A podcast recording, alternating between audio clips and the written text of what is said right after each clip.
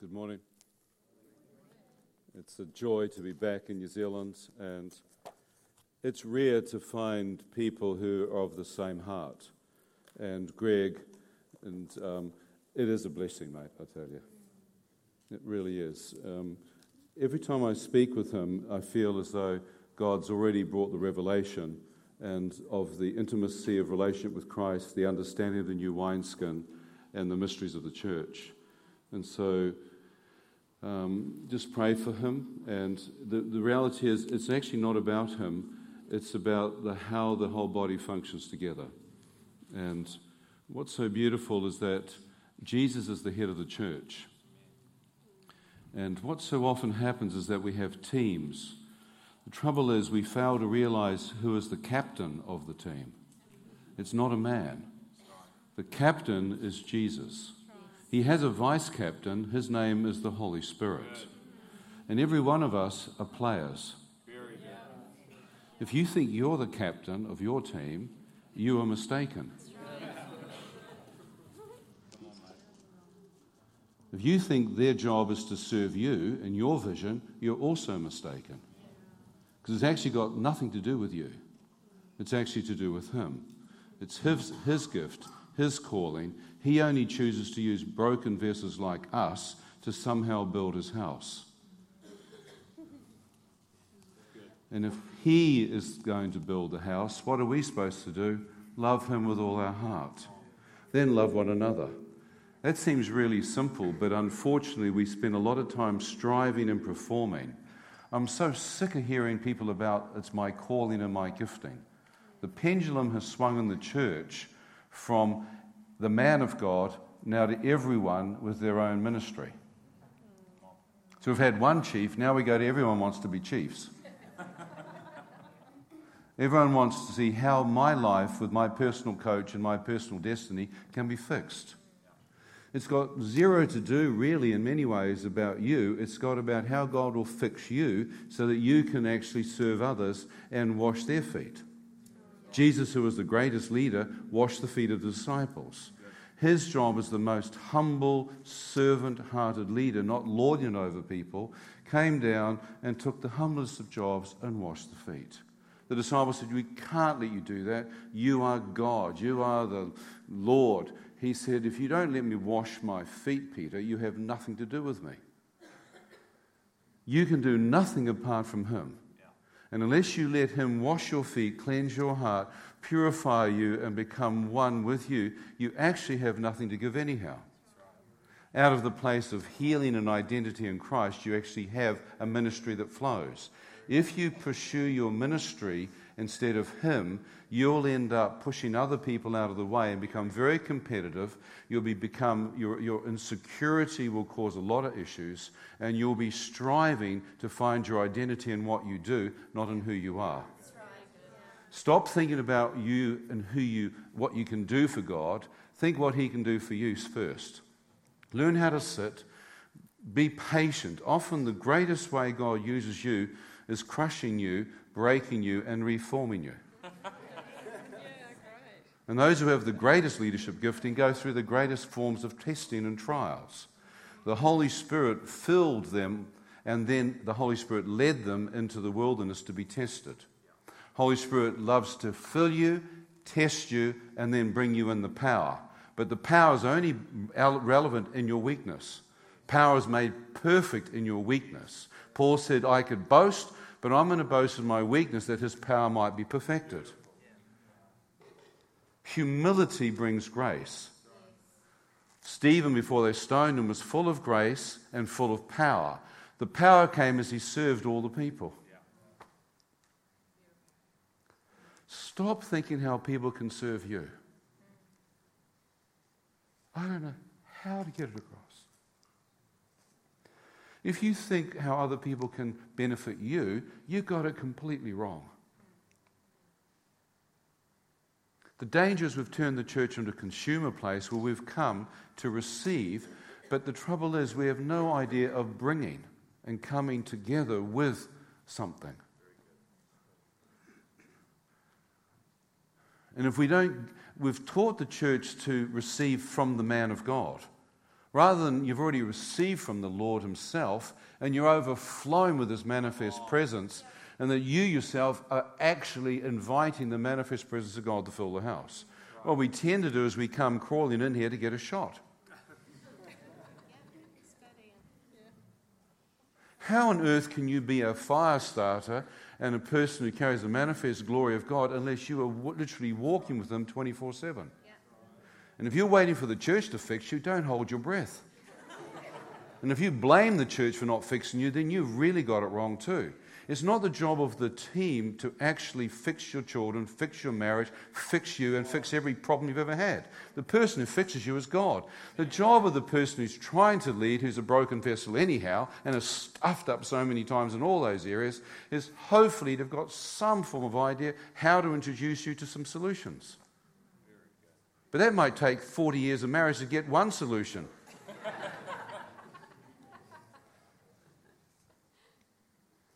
And we've relegated the church to these are professional Levites that are supposed to do the job. Actually, the job of the people who are actually been set apart by God is to help equip and train the body of Christ to come into maturity in the full stature, anyhow. If we are to actually do it all, then we've missed it again. You haven't come to listen to me. I hope that you've come to hear the voice of God through a person who's trying to walk with Him. And you should have already heard it through worship. How many just heard God speak through worship? Oh.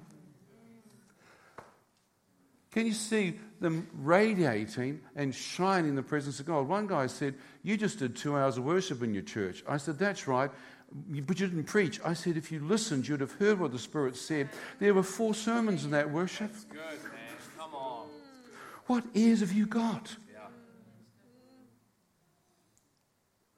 And what if nothing's happening in the church? Can you still be there with the brothers and sisters in Christ and tap into heaven and hear what he has to say to you anyhow? It's mostly the quietest part you have in the week because you've set it aside to meet with God. Hopefully, you meet with men and women of God who know God so that while they're speaking is water to your soul, it's washing over you and helping you get more in love with Him. If you need to be needed as a preacher, you have missed it again. A lot of guys minister out of their need. They need to be needed. If you needed to be needed, you shouldn't be doing any of this stuff.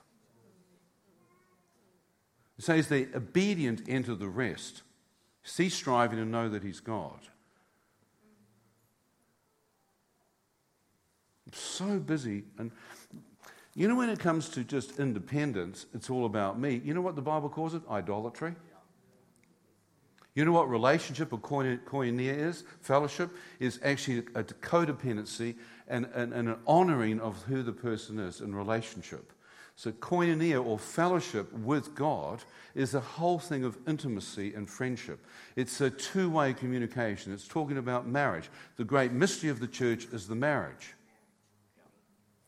That is the mystery. The body of Christ is a bride, a building, and what? A body. The bride speaks of intimacy. God is desperately looking for someone who just loves him. But how many you know if you're engaged with someone and they do all the talking, how many know that, that relationship doesn't last very long? How many know the person who's talking should stop and listen for a while? How does faith come?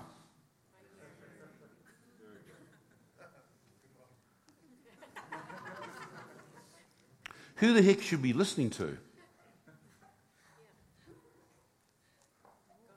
God. How many want faith? Without faith, you can't please God.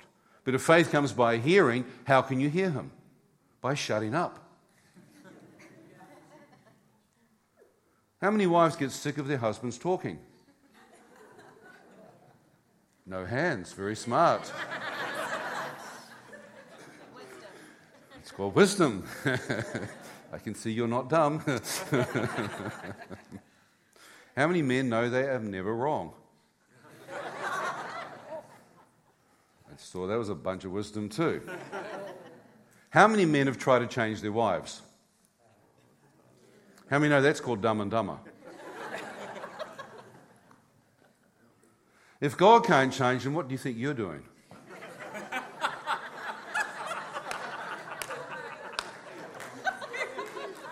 you might as well give up right now.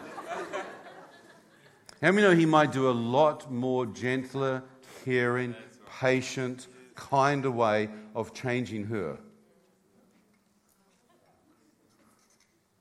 What did Jesus say? Husbands. Let's get that again. Husbands.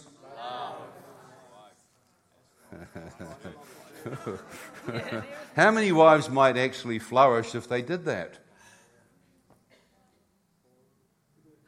Shock of all shocks, if the wife is, is loved, what might the wife actually do? No, the Bible actually says wives submit first. That's a step of faith, isn't it? Come on. Well, if he loves me, then I'll submit. No, no, submit. Because the basis of love is trust. What if he stuffs up? What did Abraham, the father of faith that was hearing God, do? That's not my wife, that's my sister.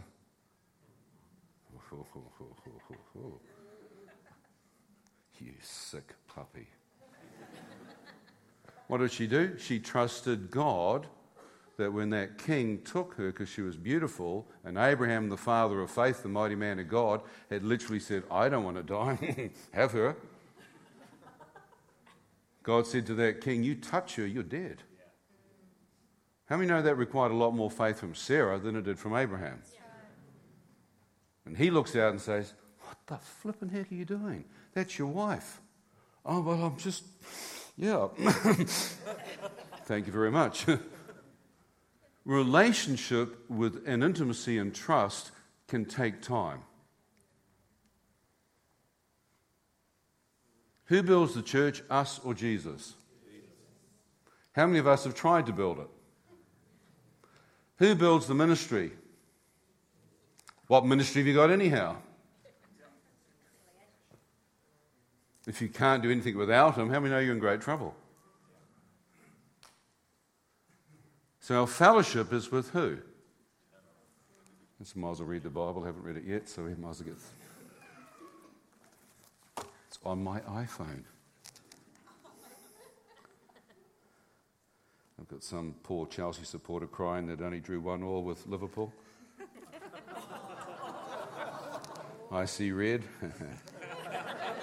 I actually see blue at last. 1 John 1 3. If you have your Bibles, 1 John 1 3.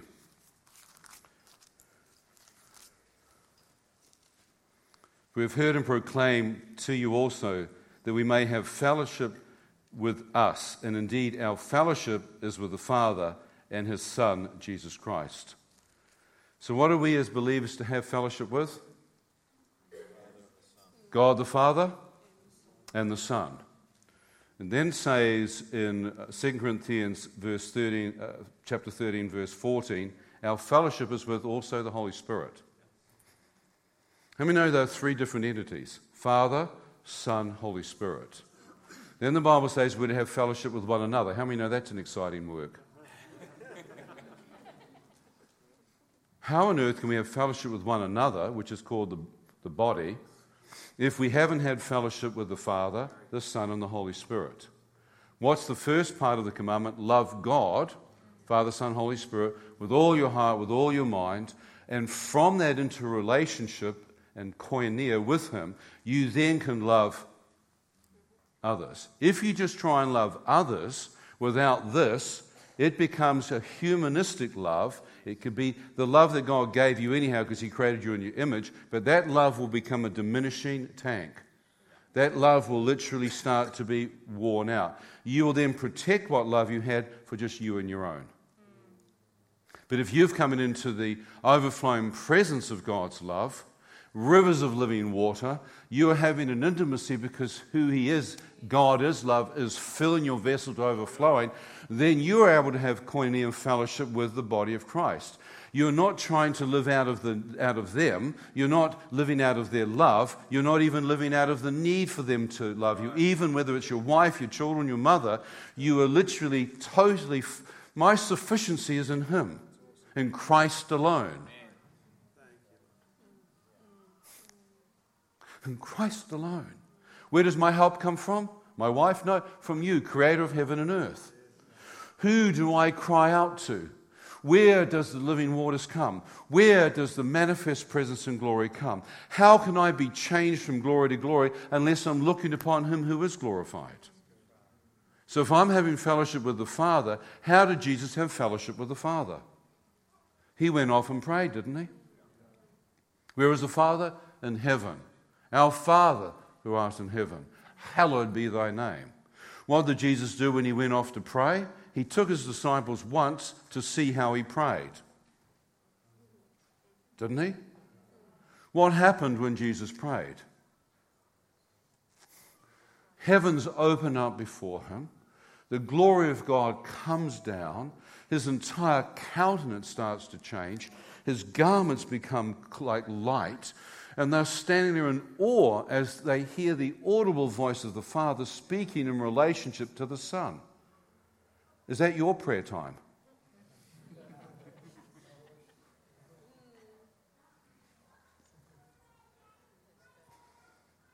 Jesus said, I only speak that I hear the Father speak. I only do what I see the Father doing. What do we look for? Recipes of how God spoke before. We continually look back into the Gospels to see how Jesus spoke before, how God spoke before verses, Paul said, I came to know Christ not through the teachings of man, Galatians 1, verse 13 and 14, but through a revelation of the Son of God. How did Jesus, how did Jesus reveal himself to Paul, who was a persecutor of the church and hated Christians and killed them? In Galatians, it says he was what? Converted by a revelation, not the teachings of man, not through his head, but a revelation. Do you hear that? And in verse, verse 12, I received it neither from man, nor was I taught it, but I received it through the revelation of Jesus Christ. What kind of revelation did he get? He got blinded the, by a light on the road to Damascus. He saw who? In Acts, isn't it? He saw Christ glorified, speaking to him. He had never seen him on the cross, never seen the stone rolled away, hadn't seen him what we know of in any of the miracles that took place in the Gospels. So the Jesus that Paul meets with isn't the Son of Man, isn't the crucified Christ, it is the risen, glorified, radiant light of the world who has a face that shines like the sun, a light that's so bright that it literally fills the heavens, and the light of the glory of God has shone down and blinded him by the light. And a man who's incredibly intellectual suddenly gets heart revelation because Paul then prays in Ephesians, My prayer is that you may have the eyes of your heart opened to have a revelation of the Son of God that surpasses knowledge, that surpasses wisdom, that you know the height, the depth, and breadth of His love, that is so be filled up with the love of God that every family on earth would bow its knee before Him, Creator of heaven and earth.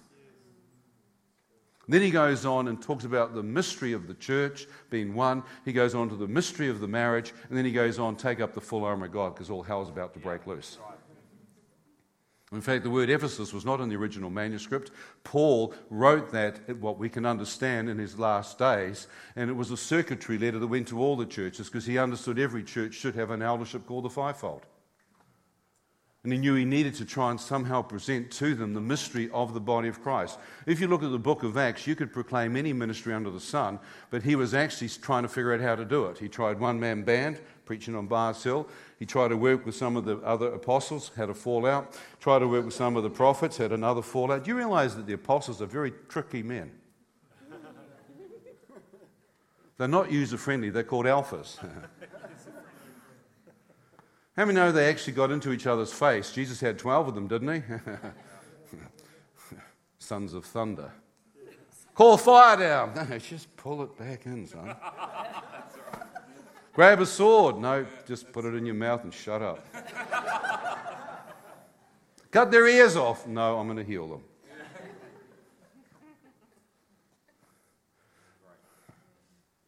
We saw demons fall from heaven Thank God your name's written in the Lamb's Book of Life. I want to sit at your right hand. I sit. No, no, just back off again. It's got nothing about your first and your second. The, the, I'm going to sort that out. Just get your heart right. You imagine the Son of God entrusting it to 12 men. One of them hung himself. That gives you hope for any leadership team, doesn't it?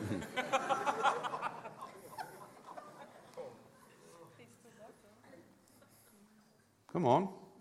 This is the Son of God, had picked.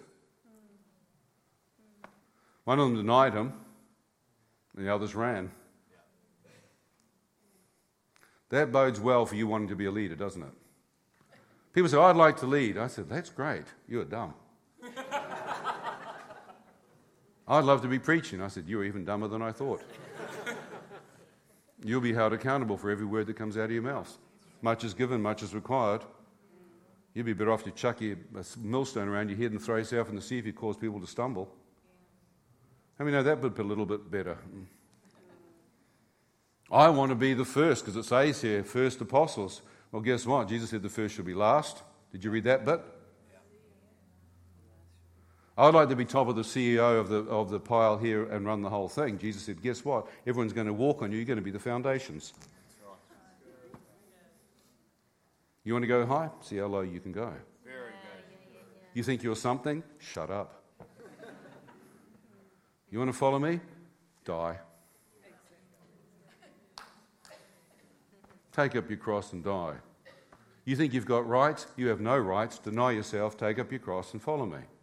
Well, I have a right. You know what the Bill of Rights is, an Antichrist statement? You want a Declaration of Independence is idolatry. You realize you can do nothing apart from Him, and He was smart enough to make sure He didn't give it all to you. That's a mystery, isn't it? He gave some apostles, some prophets, some pastors, some teachers. That means He gave bits of who He was to you. That means you can't really fully do it as a representation of Christ without someone else. Otherwise, we've got a whole bunch of little Jesuses running around. How many know that could be a problem? Are you Jesus? No. Have you got some revelation? Yes. Have you got it all? No. Brilliant. We can go somewhere. You realize you know a little bit. How many know you're in trouble if you think you know everything? Have you met them?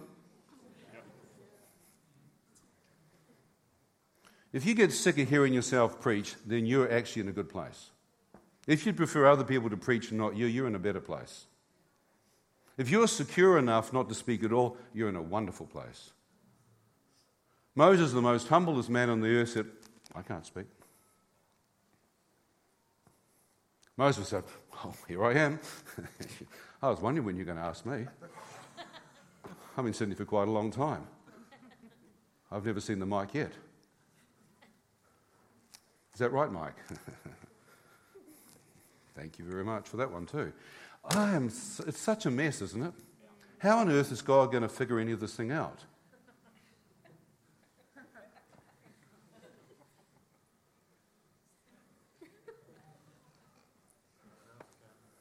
Because no one else can.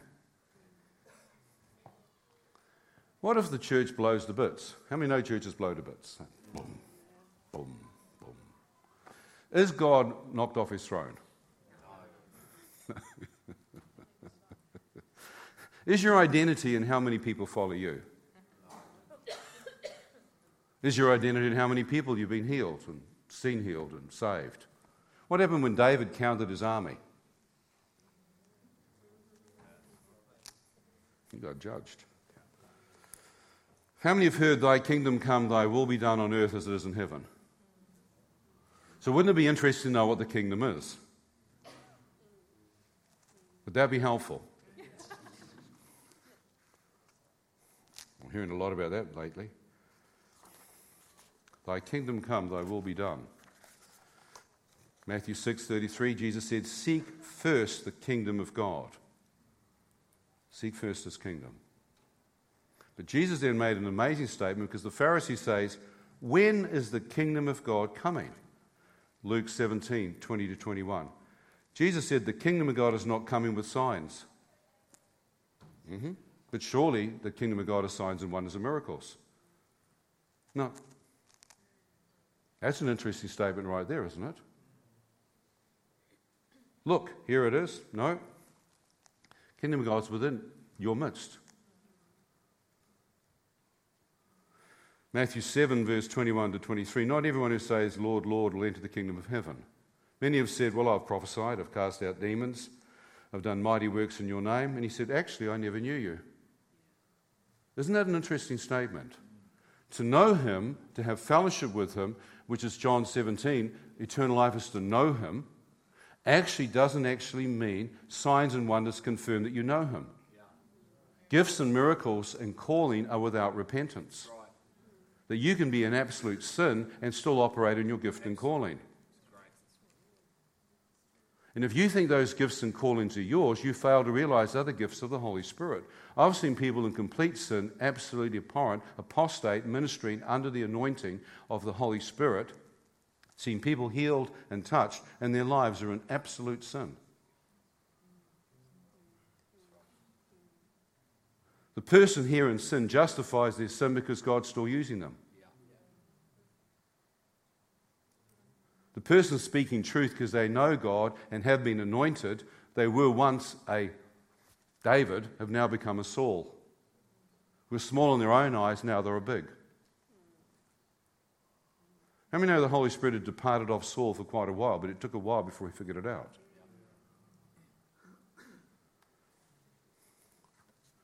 Jesus then said in John 18, verse 36, My kingdom is not of this world. Well, there's a brilliant statement right there. My kingdom is what? Not of this world. But surely we're saying, Thy kingdom come. And then Jesus is going, Well, my kingdom that's coming ain't of this world. Do you hear me? What did Satan say to Jesus when he saw him? I offer you the kingdoms of this world. I'll even give you dominion. How many people would love to have dominion in the kingdoms of this world? He had them. Jesus said, I don't want them. Why? Because his kingdom was not of this world anyhow. It seems a bit what I'm trying, it might seem a little bit weird, but let's just try and figure it out. Hebrews 11, verse 16 but they desire a better country, which is a heavenly one. Therefore, is not ashamed to call them God, because he has prepared for them a city. If the kingdom is not of this world, where is it? Obviously, not here. That's not very, that's pretty simple, isn't it? If the kingdom is not here, where on earth is it?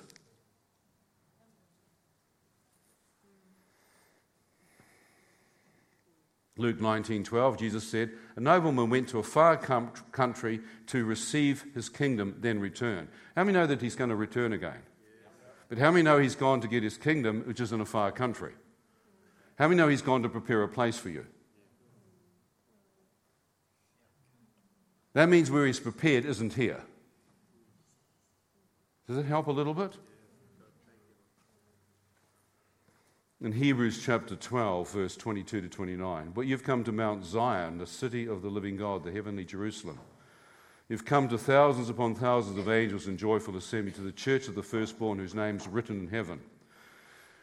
And you've come to a judge, the judge of all, to God, the judge of all, and to the spirit of the righteous made perfect, to Jesus, the mediator of a new covenant, to the blood sprinkled that speaks better than the blood of Abel. See to it that you do not refuse him who speaks. If not, you would not escape and would be warned to them on earth. How much less will you if we turn away from him who warned us from heaven?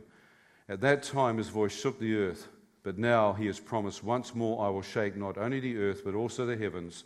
The word once more indicates the removal of what can be shaken, that is created, so that it cannot be shaken will remain. Therefore, receiving a kingdom that cannot be shaken. Daniel says, in Daniel 2:44, the days of the kings, the God of heaven will be set up, and the kingdom, there is a kingdom that will not be destroyed, nor shall the kingdoms be left to any other person, because he will break into pieces all these kingdoms and bring them to an end. What's he going to do to the world's kingdoms? Break them and bring them to an end. But what has he got? He said, I'm going to shake heaven and earth. I am literally going to take down all the kingdoms of this world. Why? He said, He who loves the world, the love of the Father is not in him. He who loves the world, the love of the Father is not in him. Therefore, the kingdom that he has established is not of this world. He's going to take this world out. He's going to take the kingdoms and dominions of this world out and take you to a heavenly city, the New Jerusalem, the city of our God, and he's going to judge this world with all consuming fire. How many heard the earth's going to melt like wax and is going to be destroyed by fire? 2 Peter chapter 3, 10 to 18. People are going, oh my God, God's going to do what? He's going to destroy this earth. Yes. Why? He didn't come to save the earth, He came to save you. How many have heard He makes all things new? You're a new creature in Christ? How many know you'll get a new heavenly body? Wouldn't it be nice to have a new earth? And a new heaven? And a new Jerusalem? How many have been to the old Jerusalem? How many have traveled this old earth? How many have heard that the Bible actually says, I saw the first heaven and the first earth had passed away? Is that in here? Revelations 21. What had passed away? The earth and what? The heavens had what? Passed away. How? With all consuming fire. If that's passed away, what are we left with? in chapter um, 2, then I saw the holy city, the new, not the old Jerusalem, the new Jerusalem, coming down out of what heaven? It has to be the new heaven because the old one's gone. You with me? And it's coming down onto what? Earth. Well, the old earth's gone, so what kind of earth is it?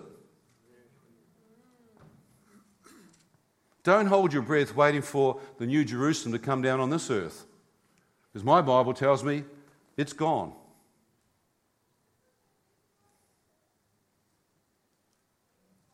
How many know that throws dominion theology and this earth being terraformed by the sons of God into complete confusion? And trying to take seven mountains because the seven mountains of influence and authority, God isn't interested. He's actually come to save you. Because what did Jesus say? The kingdom of God is. The kingdom of God is what? And where I am, you shall be. The same spirit that rose Christ from the dead will take your human spirit where? Back to Him.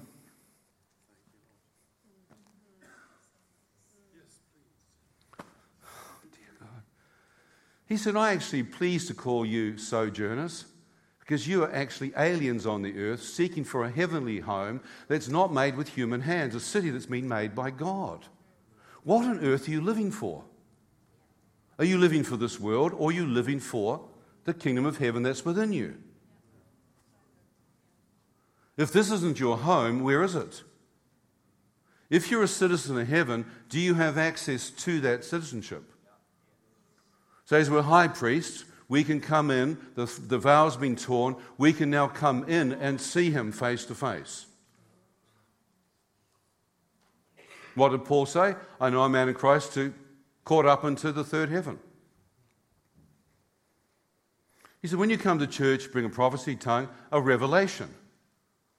What happens in the end of the Bible? How many chapters of revelation do we have? 22 chapters of a man who is what? Alive or dead?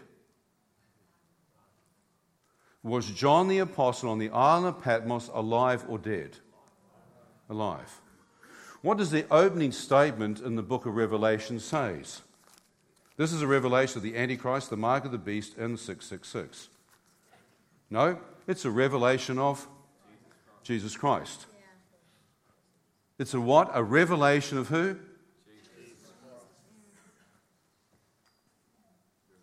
A revelation, I'm going, to, I'm going to say it again. A revelation of.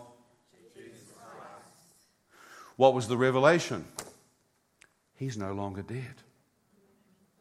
In verse 13 to 18, I saw one like the Son of Man. His head and his hair were white like wool, like snow. His face shone like the sun in full strength. He said, Do not be afraid, I was dead, but behold, I'm alive forevermore. I hold the keys of death and Hades. I'm the Alpha and the Omega. I'm the beginning and the end. John, who had seen Jesus as the Son of Man, he had seen Jesus as the crucified Christ, He had seen him as the risen Son of Man walking through walls because his kingdom was not of this earth. Then he saw Jesus, what? As the glorified. And the other disciples got upset because he said, You will see of the kingdom before you taste death. The others got very upset with that. But what was the basis of John's relationship with Jesus? Love. Is Jesus got favoritism? No. What was he looking for? Love. What did he say to John when he was crucifying, being crucified on the cross? Mary, there's your son. How many would pass your mother over to someone?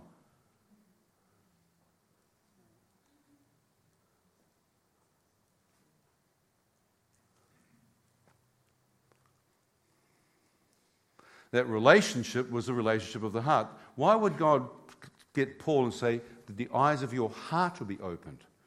Because so much of our Western Christianity is from the head. They have faith in faith or a doctrine of faith. I met a lot of people have faith in the word, but it's not the person of the word, it's a doctrine of the word that they have faith in. Jesus warned them and said, You search the word, thinking that in the word you have eternal life. You search the scriptures, but you fail to come to me who, has, who is eternal life. The Pharisees knew the word backwards, meditated on it, knew it backwards, but when Jesus walked past, they couldn't see him. The disciples, who were uneducated, unlearned men, were what they said, We have seen and beheld the Word of God made flesh and seen his glory, the glory of the only begotten Son of God. Their revelation was that Jesus was the fulfillment of the Word made flesh. When we die and go to heaven, we don't see a Bible sitting up there with a whole bunch of doctrine. When I died, I saw Jesus, the Word of God, made flesh, glorified the same person talks to me on a daily basis, and I have a relationship not with the Bible, not with theology, but with a person.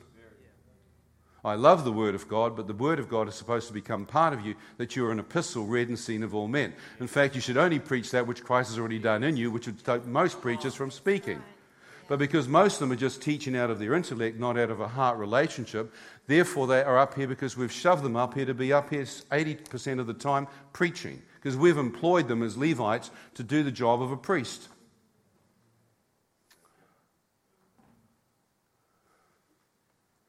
The reality is that's all Old Testament. The new wineskin is that God has given the revelation of who He is to the body that we all work together, oh, dear God, each supplying that which is lacking, each one helping, none of us deviating from each path, and each one exercising their gifts. And I've only got one gift. Well, flipping not very happy. Look at that guy, so flipping gifted. Well, guess what? You're only accountable for your one gift. Do something with it.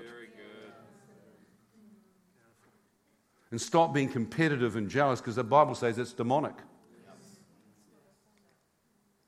You thank God the one gift you got, use it. Or you will lose it, the Bible says. God will take it and give it to someone else. Trouble is, how many of you are actually using your gift? With pyramid structured corporate structures with CEOs on top of it, how we run the church right now, you don't have a chance of getting to use your gift, so you get so frustrated with it, you go outside and use it out here and form all your own ministries.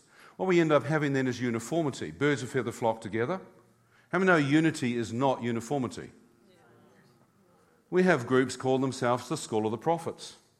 I go, what on earth are you doing? The prophets in Antioch were on staff in, the, in Acts 13. What on earth are you forming?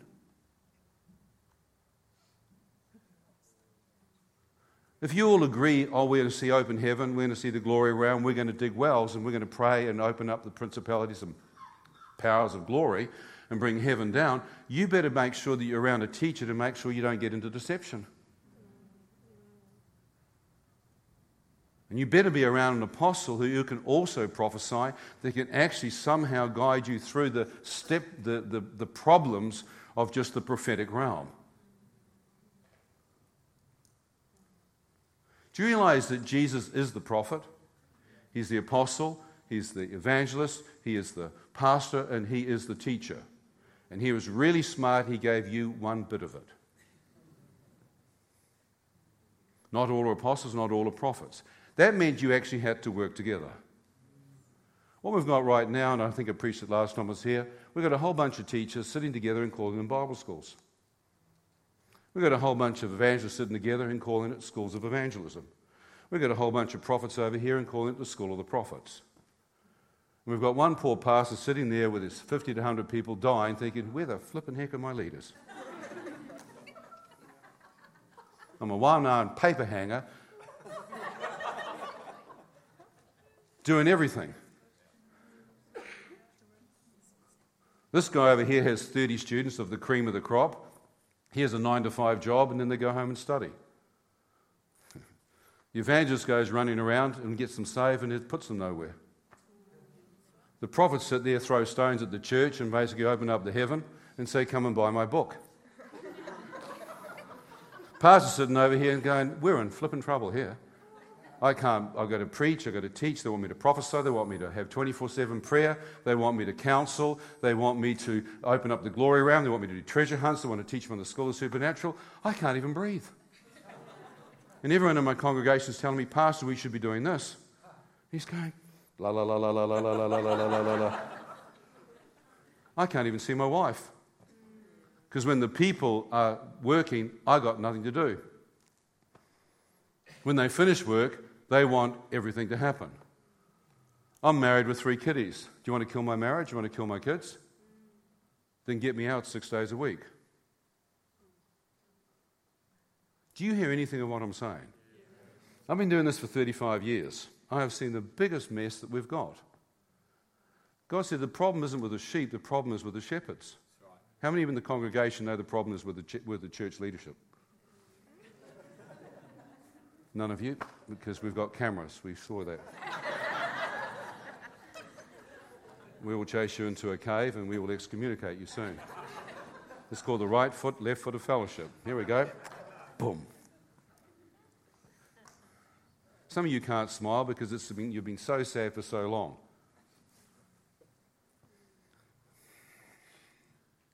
You can either get grumpy or you can be part of the solution. You can either look at the problem or ask God for the solution. And guess what? You are part of the solution. That means put your hand to the plow, stop grizzling and complaining, and put your finger in the dike and do something. One can sit a thousand, two can sit ten thousand. Guess what? You can't do anything in fixing the church unless you actually humble yourself and start serving it. And your gift might make room for you if you have any.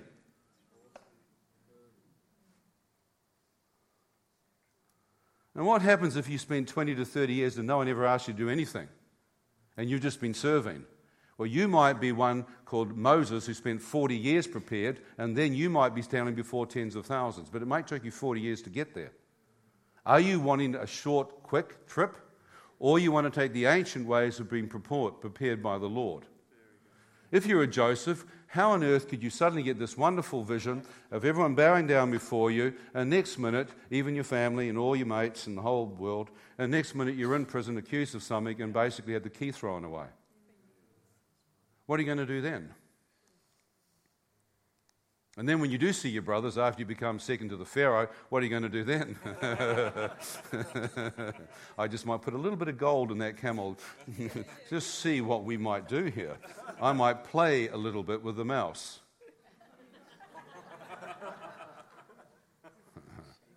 he was a bit cheeky.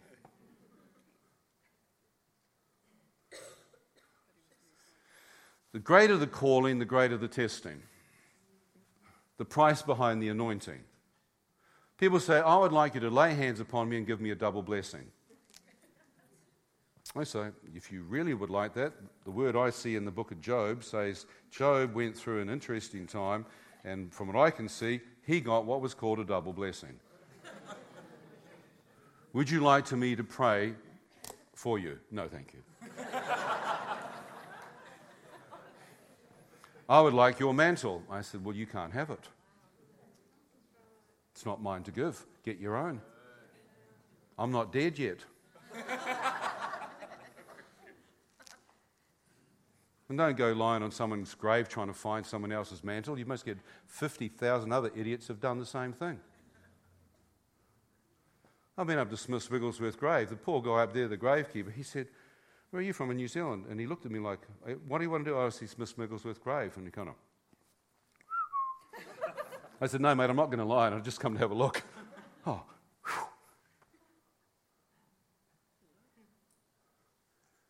Get your own mantle. Grow in your own armor. Learn to move in your own authority. David learned how to lose a slingshot. The Saul tried to put kingly armor on him, and guess what? Didn't work. Don't put on someone else's armor. Start small.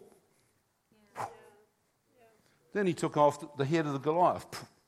Then he took out thousands. Then he took out tens of thousands.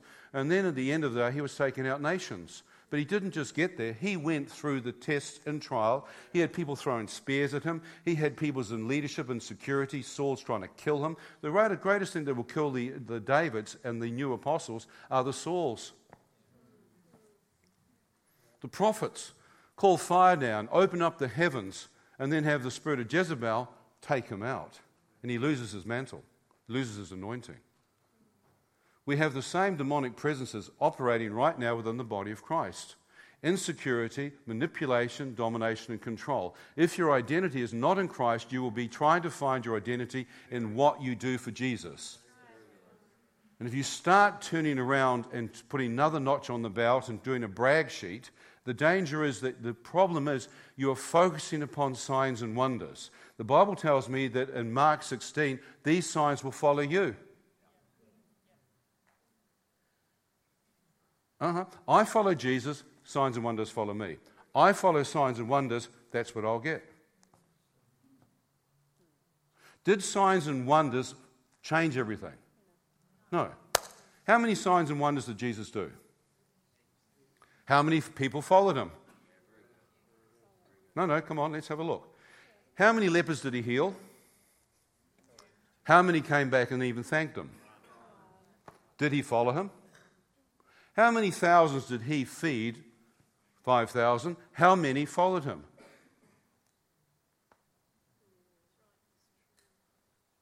After three years of ministry with countless miracles, untold radical healings, raising the dead, opening blind eyes. How many followers were with Jesus apart from the 84 people that he handpicked himself?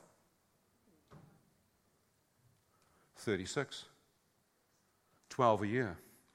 He went from 84, 12 apostles, 72, is that right? That is 84, 120 within the upper room, literally still following him. 36 added. What was Jesus looking for?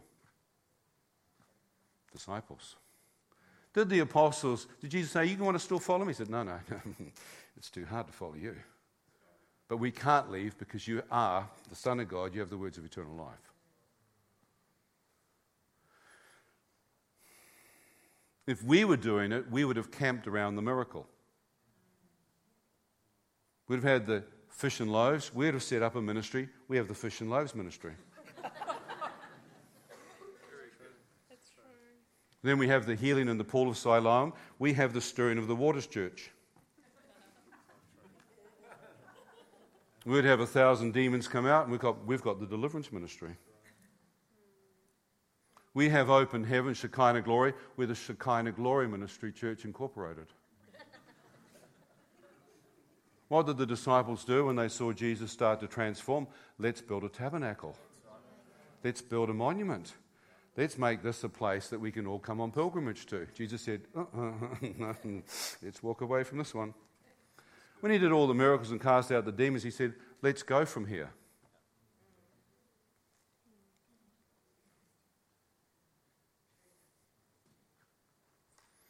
I love signs, wonders, and miracles. I got saved by being raised from the dead.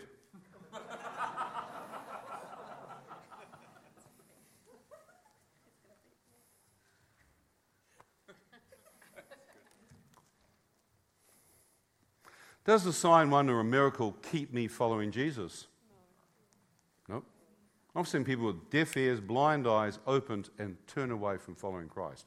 I've seen a quadriplegic healed in front of me that we prayed for stand up and within a week turned away and said, No, I got my miracle. See you later. Do you realize that Jesus still heals them? He's come, he meets the need, he does the miracle, but he knows unless there's a change of heart, they've just come to get what they wanted. But what he wanted to give them was living waters, eternal life. He wanted them access into heaven. He wanted them not to just get marriage fixed, their body fixed and healed and the cancer gone. He actually wanted to know that, guess what? Your body will pass away, but your soul is what I've come for. I've come to take you home. I want my kingdom to dwell in you, my spirit to dwell in you as Lord and Savior. I want you to know that the kingdom of heaven is not of this world. And if you're so fixed upon the world, you'll be looking to have your things fixed. God fixes them. But that is just the outward temporal stuff which will pass away. You can get all the miracles under the sun and you will still die.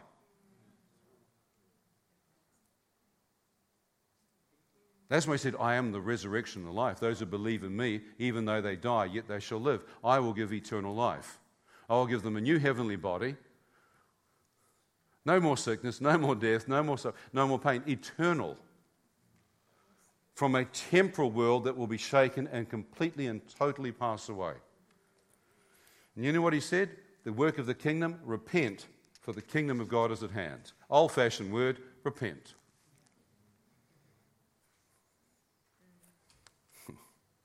Unrighteousness will not inherit the kingdom of God. That's interesting. That means not everyone's going to make it. That blows hyper grace and false grace teaching. People that go to hell will go into the lake of fire, and it's called the second death. People say, oh, no, they're going to come out. No, they're not. They're dead, and they are going to be judged. It's called second death. They can't repent in hell. You can't pray them out of hell. They will be judged. His mercy triumphs over judgment, but he says it's appointed for man to die, then comes judgment. While you're alive, you have mercy and grace. Because his mercy triumphs over his judgment. The moment you die, judgment. You understand that? Part of the character and heart of God is mercy triumphing over judgment, but once you die comes the judgment. It's part of his character.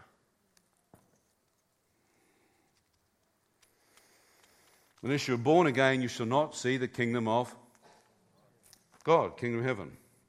It's an imperishable seed, Peter said, through the living, enduring word of God, born again. 1 Peter 3, 1 23 to 25. And then he encouraged his disciples. This is an interesting one people don't really like.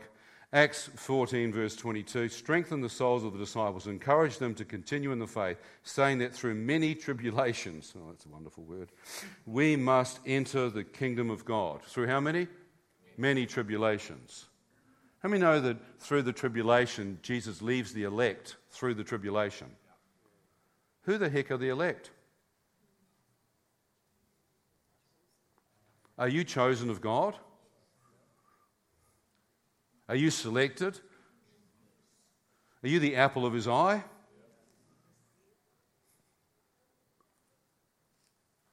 After the tribulation, he even cut it short because those who are elect because he thought some of them might fall away. it's an interesting thought just in itself. I'm not going to expand because I'll get killed. Do not lay yourself up treasures in heaven. Set your mind on things above, not things of earth. Kingdom of heaven is like the ten virgins. Get ready. Get full of the oil of God. Get into relationship with Him and intimacy. Prepare as a bride for the return of the bridegroom. The greatest is love. Are you in love with Him? Are you ready for Him? If the greatest mystery of the church is the marriage, that is the greatest thing is relationship. How many are married? Some are not sure now after all I've been saying. I've said I've been taking notes. I'll let you know how it all looks so far.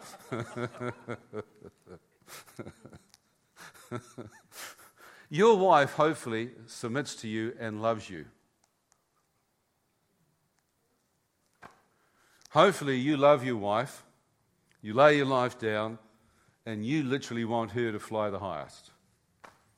You shouldn't be overshadowing her. You shouldn't be getting her to live underneath your shadow. She should be her own tree of righteousness, the planting of the Lord, and should be glorifying Christ. She should be blossoming under your love.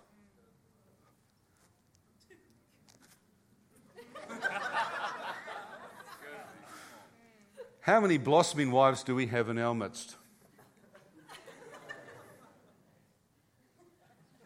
Oh, God, we need help. The husband's lifting the hand up. Blossom, blossom, blossom. Hurry up. I'm telling you, I command you in Jesus' name. Blossom. Shalama.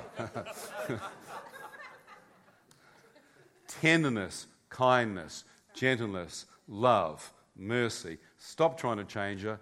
Love her. You can only love her as God loves you. if your husband's in love with God, it might actually rub off to the wife.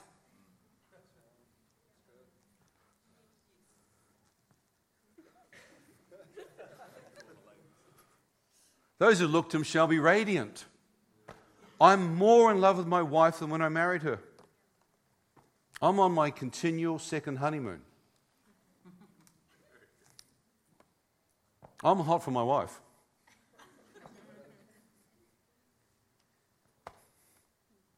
I'd rather just be with her than the kids, church, preaching, anything.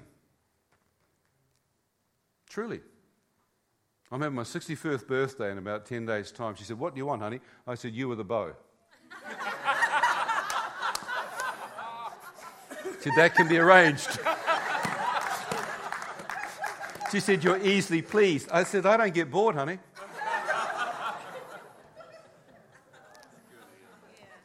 When you found a good thing, you found a good thing, mate. I love it, mate. I look forward to anniversaries, birthdays. It's a good excuse to take her away. Because the only time I get undevoted attention when she's not cooking and looking after the kids is when I get her out of the house.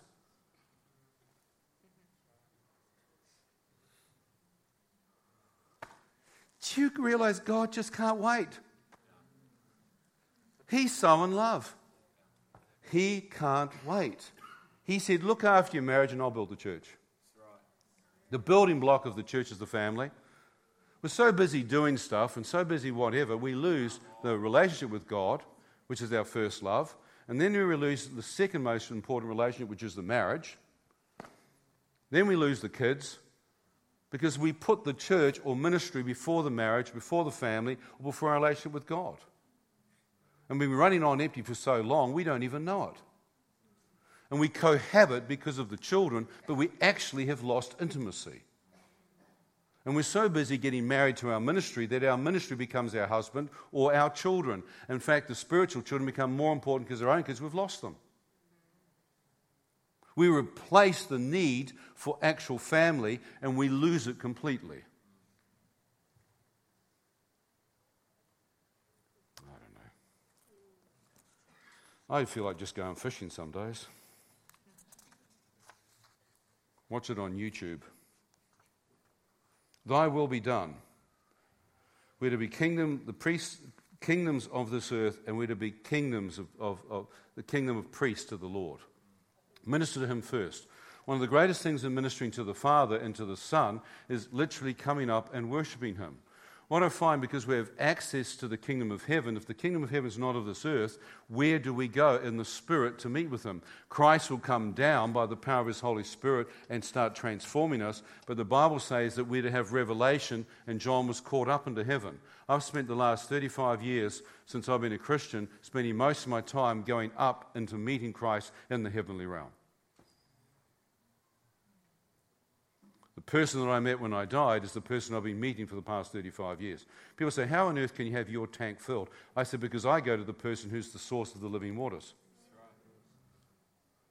I don't go running around for some prophet to prophesy over me or lay hands upon me. I don't go running around from conference to conference. I don't go running around looking at TV programs. I hardly ever look at them. How many know it's very hard enough just to get time to read this? You do a whole lot better reading this than you would listening to someone else's sermon. Get it firsthand. Grow up. Stop drinking milk of someone else. Grow up. Pay the, pay the dues. Nothing good in life is easy. You better pay the price. Dig your own well. Stop drinking of someone else's well who says, Send me your money and I'll give you a sermon.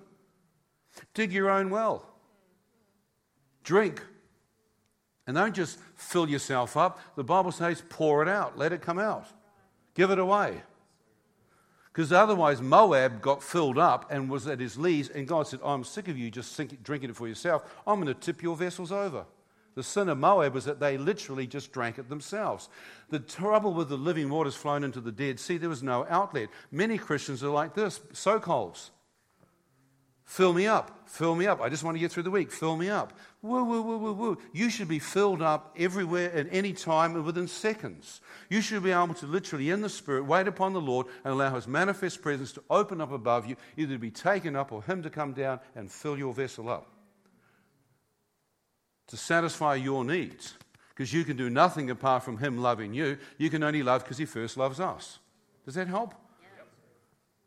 I can, in five minutes, walk into a meeting and literally be filled up.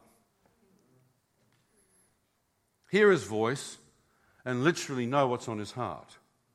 I can be fully satisfied just in this, me and Jesus. But Jesus then says, We want you to be a blessing. I've run out of time, haven't I? Yeah. A blessing to nations, a blessing to people. Spirit and bride say, Come and drink. I have drunk from the river of life continually in my Christian walk today. Come and eat. You know what an amazing thing is? God is the one who gives authority, not man. Man's job is to recognize those who have been given authority by God. People say, Submit to me and I'll give you a place. No, no, God says, I will give you the authority, I will anoint you, I will empower you, and all we're doing is recognizing what God's already given. If you operate out of a position of authority, then you are not operating out of the anointing. The relationship is more important. People shouldn't be operating, operating out of their position of power because the moment you do that, you are operating out of a place of control. You are making people submit to you based upon your position. They will obey you if you make them afraid of you, but then you are literally lording it over them. True relationship is that you lead them, not push them. I've heard so much about being driven. I'm sick of the word driven. You know what a driver is? A slave driver. God does not drive you, He leads you. As a shepherd leads the sheep, He leads you. He's gentle, He's caring, he, he nurtures, He picks up, He carries, if need be, puts on the shoulders. He leads you, He doesn't drive you. He loves you whether you do anything for Him on the entire planet. When I died and went to heaven, I had done nothing for the Lord. But guess what? His love was immense. His radiance and glory filled me. He made me pure and holy as I stood there. And God said, How can you improve on that? So, my security from the word go was that He loves me, He accepts me, He's given me eternal life. I have free access into the kingdom of heaven, and I have done nothing in the work of the kingdom here on earth. If you're working for God to get brownie points or little stars in heaven, you're on the wrong sheet again. You are performance orientated acceptance. You're performing to try and please your father who loves you. How many fathers love your kids whether they succeed, do anything? You love them. No matter you, you love them.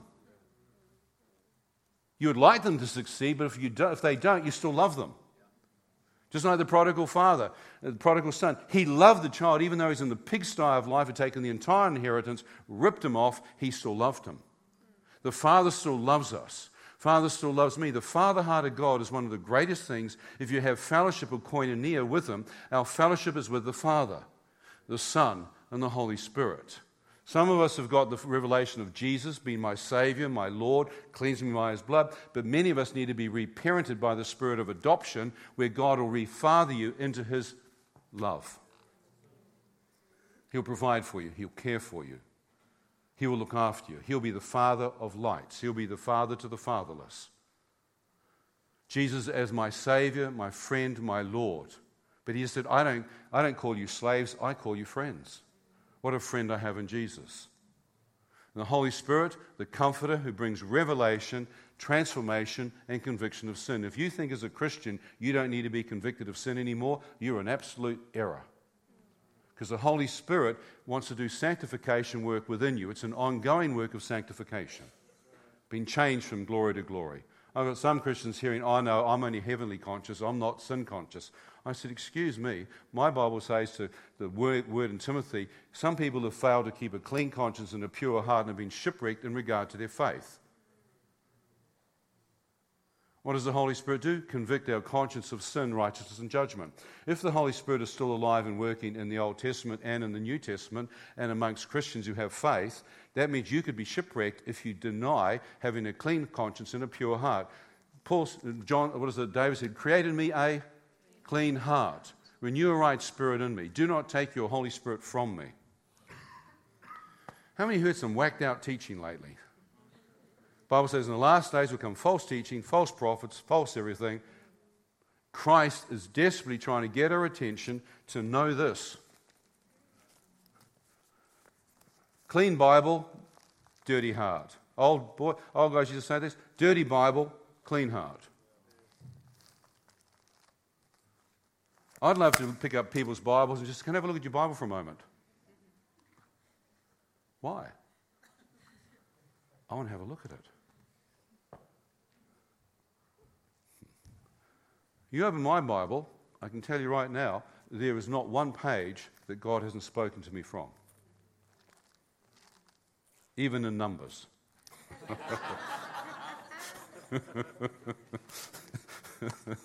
Trust me, that's a miracle.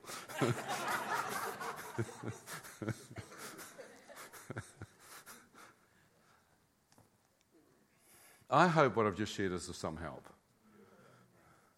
relationship with God, fellowship with Father, Son, Holy Spirit. Cease striving, know I'm God. Stop trying to find your ministry and learn how to serve. Your ministry and gift will make room for you. You say, Well, that's not my calling. Do it anyhow. My calling is to preach the gospel. I'm not going to wash those dishes. Wash the flipping dishes. My job is to call out the prophetic word over nations. Fine run a home group. I'm supposed to be between thousands. I'm a captain of thousands. Look after ten. Do not be too highly inflated of who you might be. You might be a person before thousands. Look after one. Look after yourself first. Because if you don't get that right, you will blow up. The impurities within the vessel will, under the fire and under the testing, cause the vessel to explode. Every one of you will go through the high fire. The greater the calling, the greater the testing. How many say, I don't want anything. Just leave me alone. I just want to come to church, sit down, do my one hour, and get out of here.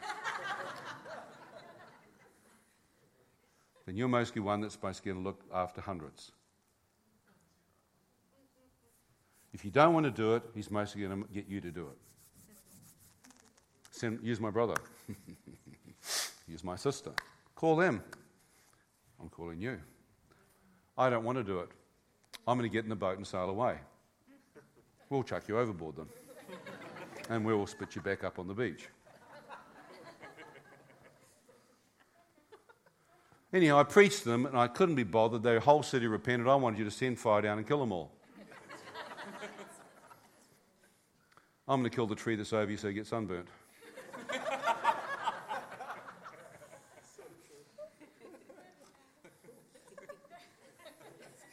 you got a bit of lip? God's got a sense of humour, mate.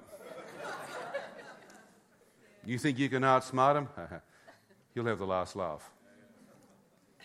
Do you think he's seen people like us before? It's too tough. what are you going to do? Run? Didn't work. what are you going to do? Deny you? I can't. What are you going to do then? I'm following you. you could be happy. Well, I will be later, not here. Just let me be grumpy for a while. Then I Love them. Well, I can't. They're blinking horrible. Serve them. These sheep have teeth.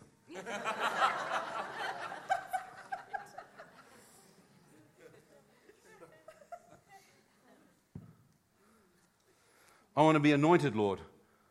I don't like that. Now everyone wants me to pray for them. You use me to heal people, and everyone's lining up saying, Lay hands upon me. God, no. I didn't really heal them. I'm going. you really got to understand die to yourself now. It's a lot easier. If you're the walking dead, then you've given up your rights. It's not your time. It's not your world. It's His.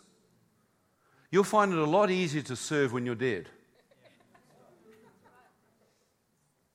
No longer I that. I wish most Christians just, just meditate on that for a couple of 10 years.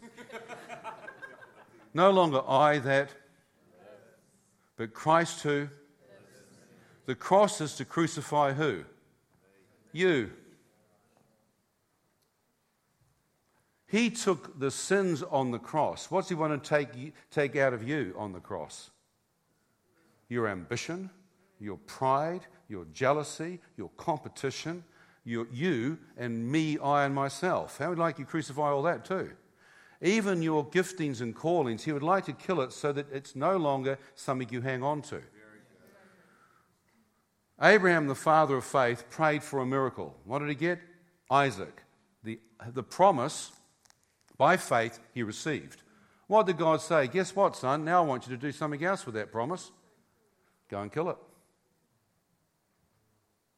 I've seen people that have been waiting for years to see their ministry confirmed, have gone through all hell, duck spears, got the ministry, and then when someone says, kill it, they'll kill the person who's trying to tell them to kill it.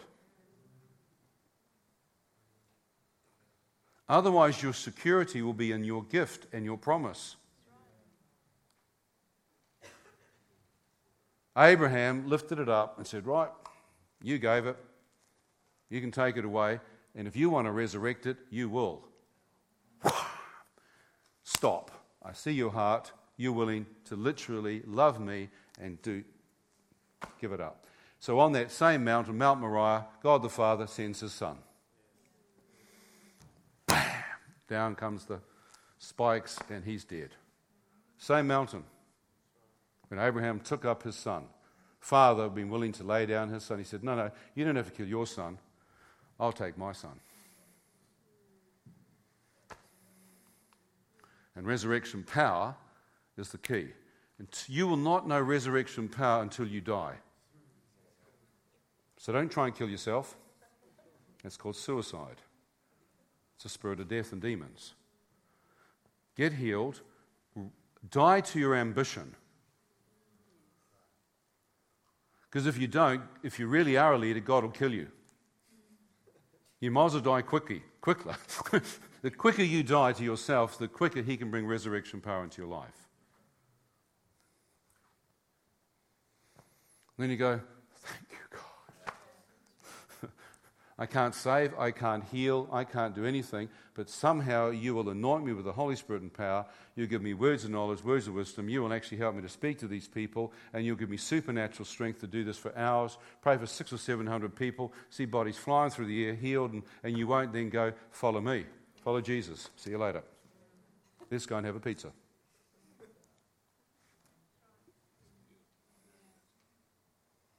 And you won't be burnt out because you are not doing it out of you. You are doing it out of the overflow of the abundance of the anointing of God that fills your vessel. And you're not bringing glory to yourself, you're trying to bring glory to Him who literally was the person who touched them anyhow. And it doesn't mean because He did all that that you're sorted. You're still a mucked up person trying to get fixed. And if you hear some, some preacher say he's completely fixed, he's lying. Because I haven't met one human being that's completely fixed yet, including me. Ask my wife.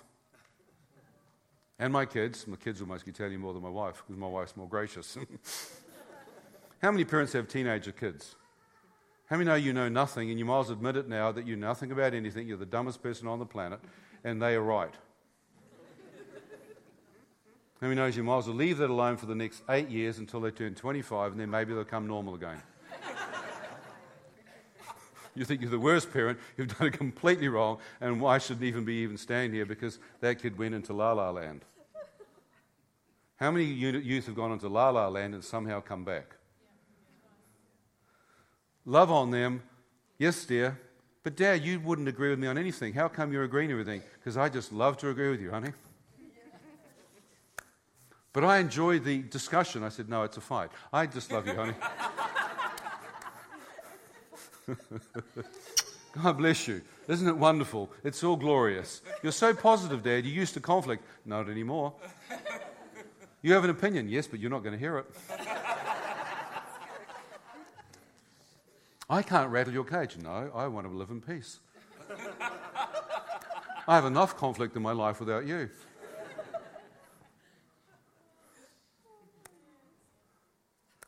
How many know they can chew you up and spit you out for breakfast? People will do this to you.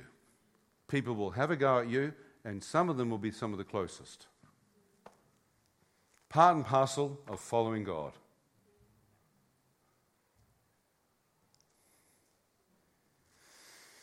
So, Lord, help us. I mean, I'm finished. I've already raved on an hour and a half too long. I hope and pray that as a fellowship, you will begin to offer yourself up for service to the Lord to love Him. And then, as you have strength and ability to count the cost and start to find how you can best serve others in the body of Christ. Take your place in Joel's army. Take your place in these end, the end time uh, family. Living stones built together in love. This is a beautiful thing. Get to know each other, find out their testimonies, invite them over, love them. Don't have them in numbers in your home group. Actually, get to know them. Care for them. Hear their testimony. Shut up and listen to them. I think you'll learn more by hearing other people than you will actually by trying to teach them theology. I've sat in churches for years and they don't even know each other. And the pastors don't even know their own leadership team. I was in one church we just started in London. I said, The first thing we're going to do is ask your testimony. They said, What? No one's ever asked us anything. They want to find out how we can be serving somewhere in the church. I said, No, no, we just want to find out how you came to Jesus.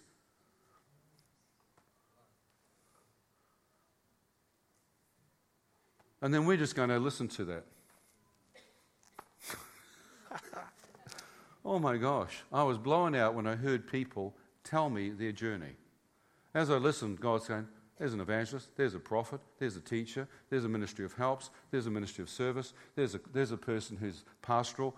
And I'm just thinking, look at them all. Incredible. I was blown out. I said, Have you ever spoken? No, no one's ever asked me to do anything.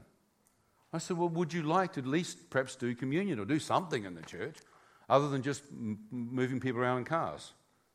Yes. I listened to them and thought I should shut up and sit down. So I ended up preaching four times a year.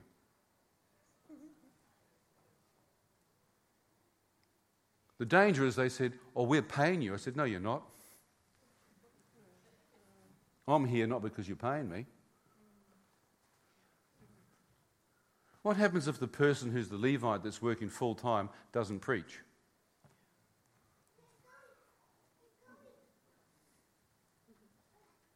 I'm shutting up here. So, Lord, thank you very much. Lord, we thank you that you will build your church. We thank you that you will bring people out of their shadows, out of the darkness, out of manipulation and control, and help them to flourish. I pray they'd begin to shine. They would be filled up to overflowing with your presence. They would know the calling to intimacy. They would know the calling to revelation.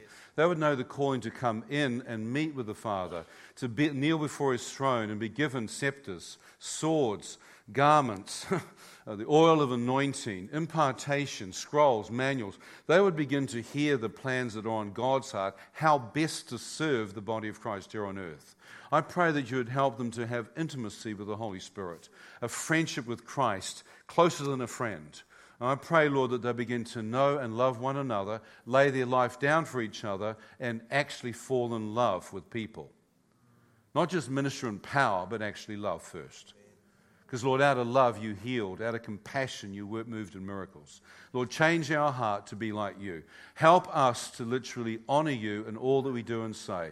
Pray that we become overflowing vessels full of the anointing of God and going around touching lives bringing the kingdom of heaven on earth, but telling them this earth is not home.